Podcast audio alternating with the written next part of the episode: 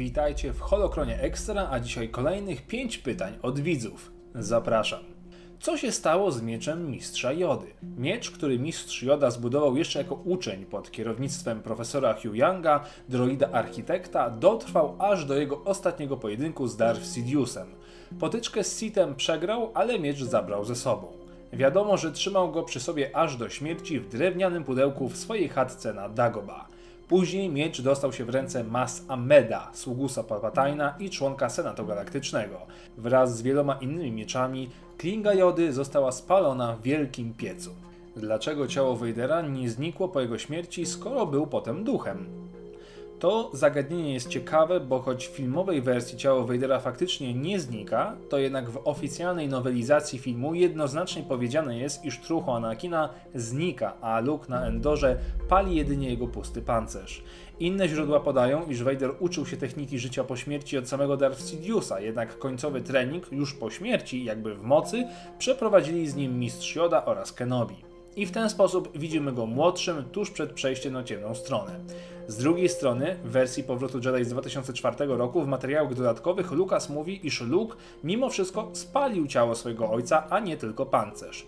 Przykład Qui-Gona pozwalałby sądzić, iż ciało nie zawsze musi znikać po śmierci. Jest to kolejny przykład braku spójności, a takich tematów w Gwiezdnych Wojnach nie brakuje. Czy istnieli Jedi, którzy byli leworęczni? Ciężko znaleźć konkretny przykład, ale podczas na przykład bitwy o Geonosis widać paru Jedi, którzy posługują się lewą ręką. Często jednak zależało to od stylu walki. Co ciekawe, Mark Hamill, czyli filmowy Luke Skywalker, jest w rzeczywistości leworęczny, jednak w scenach walki posługuje się prawą ręką.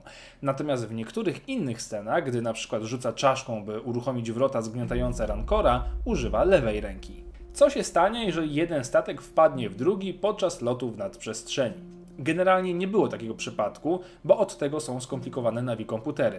Ciężko ocenić, jak wyglądałoby to zdarzenie przy zastosowaniu naszych praw fizyki. Jednak w świecie Gwiezdnych Wojen takie zdarzenie wywołałoby gigantyczną eksplozję na skutek zniszczenia hipernapędu.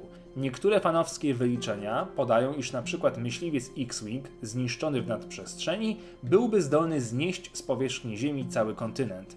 Natomiast jednostka pokroju niszczyciela gwiezdnego mogłaby w wyniku eksplozji unicestwić nawet całą planetę. Czy w Gwiezdnych Wojnach są uzależnieni od narkotyków lub alkoholu? Podobnie jak i w naszym świecie, wszelakie maści używki są dostępne i jak najbardziej używane. W jednym z odcinków wspomniałem nawet o mistrzu Jedi Ramkocie, który po byciu oślepionym oddał się w odmęty alkoholu. W kategorii narkotyków też jest spore pole do popisu. Tak zwane przyprawy to częsty towar przemytników, takich jak osłabiony Han Solo, choć sam osobiście raczej nie spożywał tych wyrobów. Dzięki za oglądanie, zadawajcie kolejne pytania i oczywiście niech moc będzie z Wami.